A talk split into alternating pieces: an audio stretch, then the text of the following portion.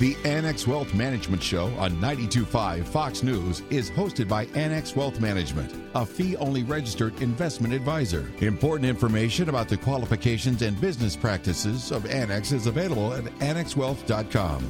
Different types of investments involve varying degrees of risk.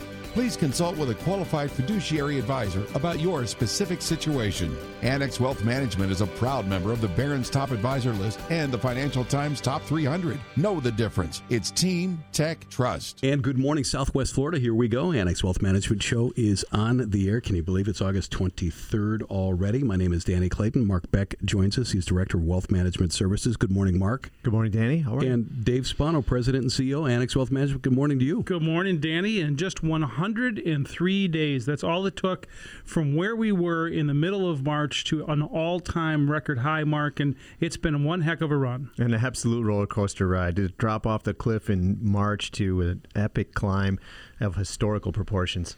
And you think about it, it, not only was it the quickest return with a 30% drop in the history of the market, it was also the quickest bear market because we bounced right out of that. Obviously, a bear market defined by a 20% retraction. Well, we went right through that and are now at all-time highs on the S&P and on Friday the Nasdaq as well. And you have to say it is because of a number of things, but most importantly because I think because the Fed and monetary policy and fiscal policy poured trillions of dollars into the economy. They acted quickly and with such a magnitude that you know had, we hadn't seen before. Contrast that to coming out of the financial crisis period where they slowly reduced interest rates and finally got to zero and then started quantitative easing. They basically came out with all guns blazing this time. They really did. And they've learned from the past. You know, we all remember what happened in 08 and 09. And there was certainly Fed policy that happened then, but it took a while for that to happen. But now you look at interest rates and the 10 year Treasury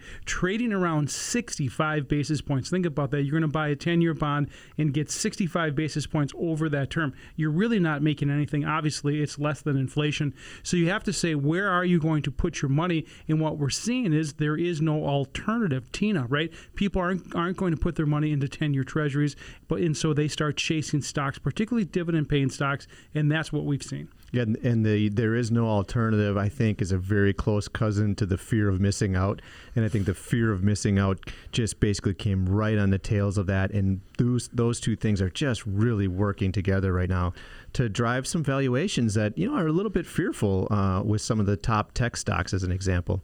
Well, and you look at that, for example, you have to look at Apple, and Apple has a two trillion with a T market cap, and you think about how much that is, and it's just such a bizarre number. If it was a country mark, it would be bigger than Italy and, and South Korea and Spain. In fact, uh, if you look up GDP, you could also buy maybe a thousand Zimbabwe's and a couple other countries in there as well. It is enormous, but is because the number of phones that are being issued. And Danny, we saw a report earlier this week that there there is going to be a number of phones that are going to be replaced. Once these 5G 12s come, if it's indeed called the 12, they're thinking the upgrade cycle is going to be 350 million in the next year to 18 months.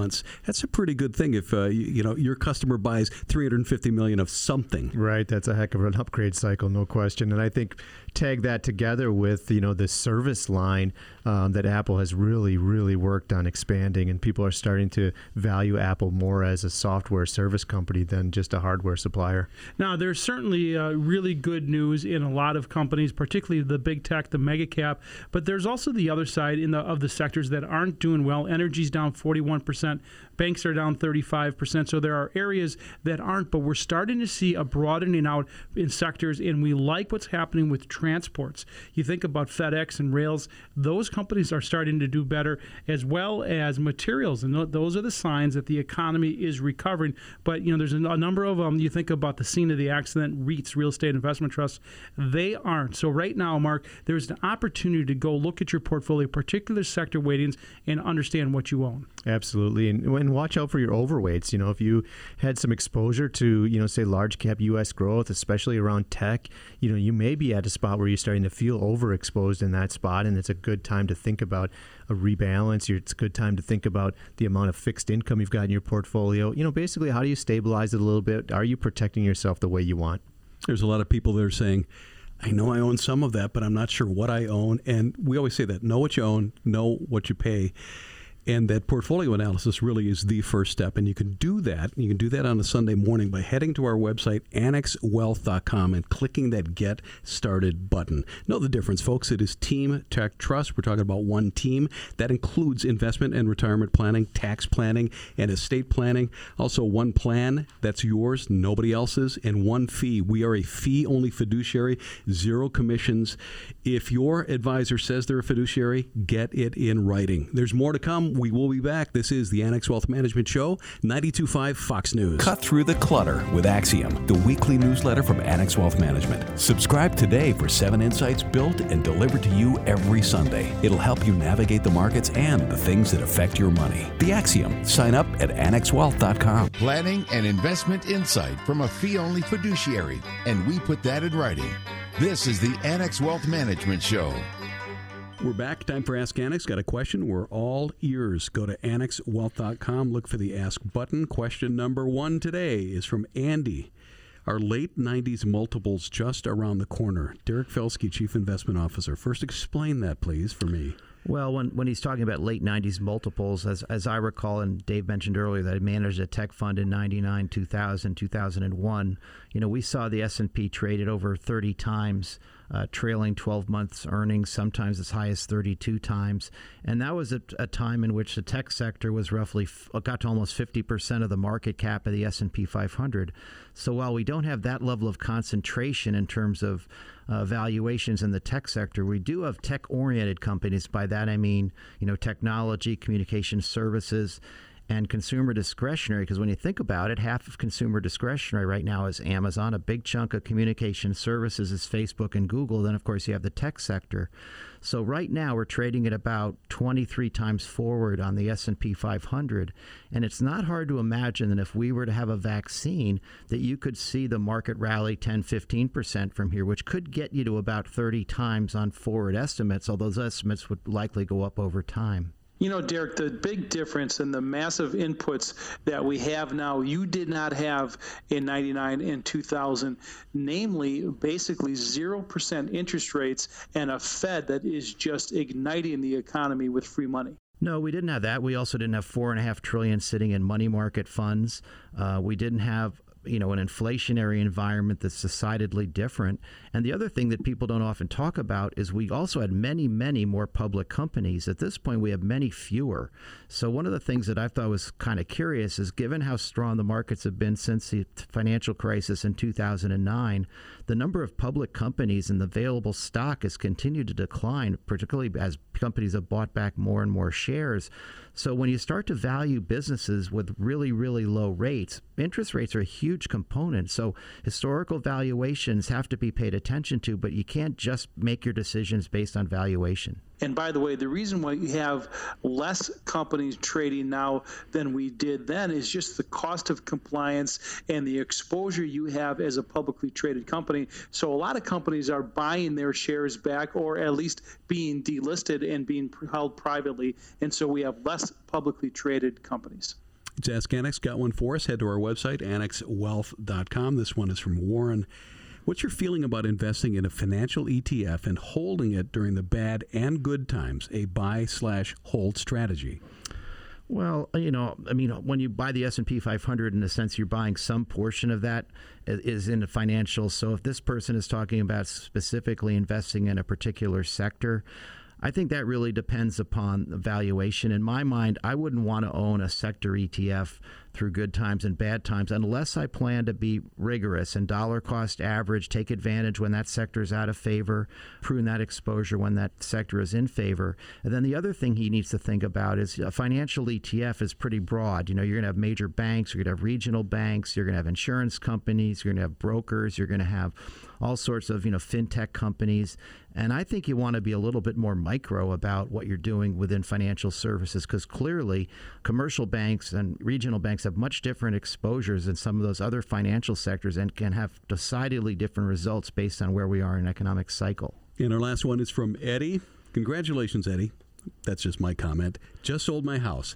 Where can i put the proceeds with low risk That's an interesting question. I think you have to think about it, Danny, in a continuum. And Eddie, if you're listening, think about it as a list. In fact, on the left hand side, you can get really, really conservative. And that really means what we call cash in our accounts, which are money market accounts that really don't have any fluctuation in price, but don't pay you much either. Then you can start to move down the risk line. For example, short term treasuries CDs and begin to build out from there, you know, corporate bonds and move away until you get to dividend paying stocks and beyond. So that is really a risk assessment. If you don't want to take any risk at all, obviously keeping it in cash and not getting paid much really is your own only answer. If you want some of your money to work for you, you have to start taking at least a minimal amount of risk and take a look at it as we go forward.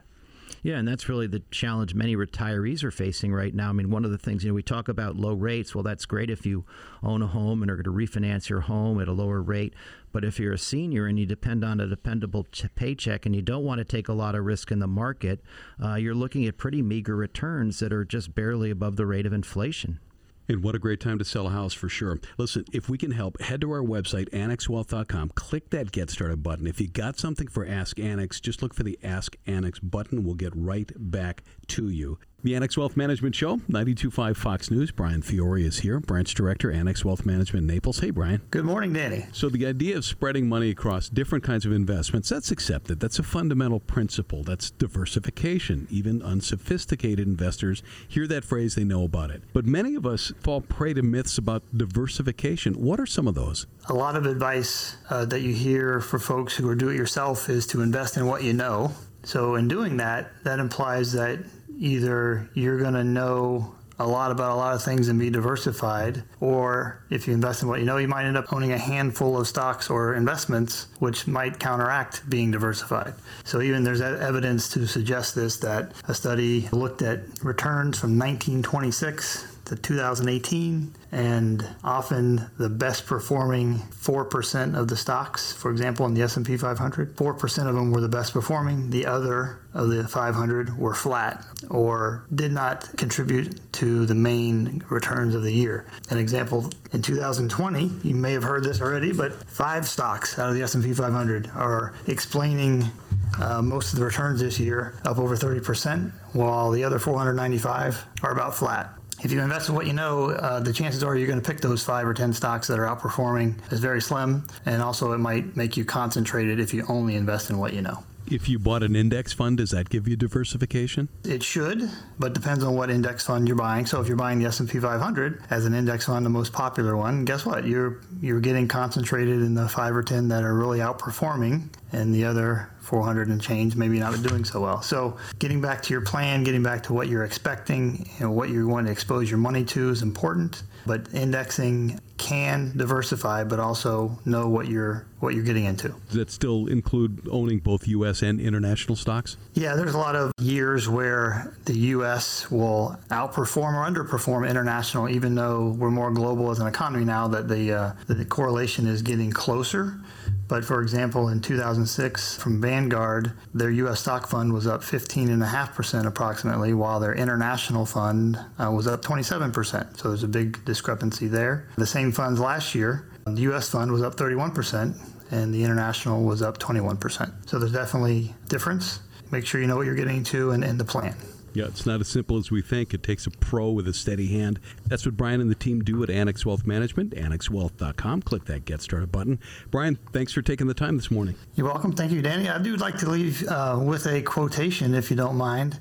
Um, Bernard Baruch, who was a businessman back in the early 1900s, he said the main purpose of the stock market is to make fools of as many men as possible. So, another example of where diversification may come in if you're trying to pick individual concentrated bets. Quick break. We're going to be back to wrap things up. This is the Annex Wealth Management Show, 92.5 Fox News. Cut through the clutter with Axiom, the weekly newsletter from Annex Wealth Management. Subscribe today for seven insights built and delivered to you every Sunday. It'll help you navigate the markets and the things that affect your money. The Axiom. Sign up at annexwealth.com. Team, tech, trust.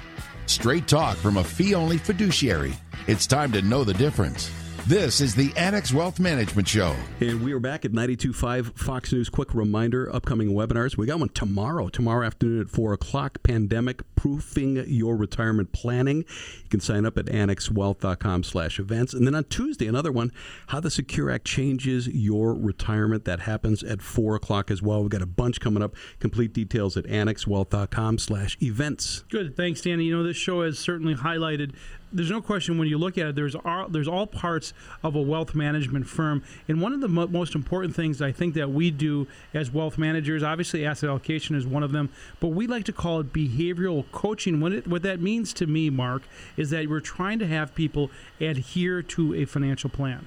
Yeah, you know, building a financial plan, building an investment portfolio that supports that plan, understanding risk tolerance, and then being there to use those tools to guide people when the points of anxiety show up and they're different for everybody you know it's some some folks it's market driven some people it's around politics you know others it might be a health event um, or a family event and all of those are things that can cause people to sort of be prone to starting to make investment decisions or financial decisions, some of which are not well thought out, not well organized, and not well curated with the overall plan. And that's really where big mistakes can happen that can be costly over time. And, and, and obviously, there's some raw emotion that goes into that. And some of it is fear, some of it is greed. And we watch that and we say, where are we as uh, an economy and as a market? And so we try to keep people and say, all right, let's, let's not have fear and greed here. You know, the fear of missing out, as we talked about earlier in the show, but adhere to a plan, stay on track. And one of the things that uh, we like to do is say, where are your assets located? Because that also has, has a longer term aspect. Yeah, it makes me think about starting to lead into the idea of kind of compartmentalizing risk. You know, when we get a little bit worried about fear, we think about, um, you know my whole portfolio and they think okay it's going down in value and this is going to be bad and so do i have to get out of the market and things like that. But if we start to dissect that a little bit and we think about well here's the money we've got put together and positioned to protect withdrawal needs to protect the short term as opposed to maybe the other end of the spectrum here is the portion of money i'm thinking about in terms of long term maybe legacy planning maybe it's money i'm planning to leave to the kids you know those kinds of things maybe that's a spot where you're very comfortable with some additional risk. And so we kind of compartmentalize that and start to think about different assets for different goals. And you know, just a really easy example would be where do you put, for example, growth stocks? Where do you want your income coming from? Because you know there's really types of accounts. Are they tax deferred? Are they tax free? You know what is it and where is it? And you do that on a daily basis with the team and sometimes it's a little um, opposite of people's intuition. So where we want to put the short-term and safe money that produces interest income versus where we want the growth assets. Uh, but that you know just leads right directly into tax planning and how important it is to bring all of those things together. And you know it's difficult um, for you know just people out there that maybe don't have all of the resources to kind of do this. If you're doing it by yourself or you're working with a one-man shop, you know tough to bring that together. But what we do is you know the investment professionals, the financial planning folks that are doing the forecasting, risk tolerance, understanding that with the right tools, and then of course tax planning. Mark Beck, Director of Wealth Management Services. Thanks for joining us today. Good to have you on the show. It's great to be here. Thank you. Dave Spano, President, CEO, Annex Wealth Management. You kind of got to be here, but thank you. Thank you, Dan. Have a good weekend, everybody. Listen, we can help. We can help on a Sunday morning, and you can get things going. Head to the website, annexwealth.com. Click that Get Started button. You don't have to meet in person. That's no problem at all. We'll use Zoom or any other kind of uh, video hookup. It's quite easy, but again, it starts at annexwealth.com. Know the difference, folks. It is Team Tech Trust, a fee-only fiduciary. Remember, if your advisor says they're a fiduciary, get it in writing. Have a good one. We'll see you in a week. Annex Wealth Management Show, 92.5 Fox News. The Annex Wealth Management Show is hosted by Annex Wealth Management, a fee only registered investment advisor. Important information about the qualifications and business practices of Annex is available at annexwealth.com. Different types of investments involve varying degrees of risk. Please consult with a qualified fiduciary advisor about your specific situation.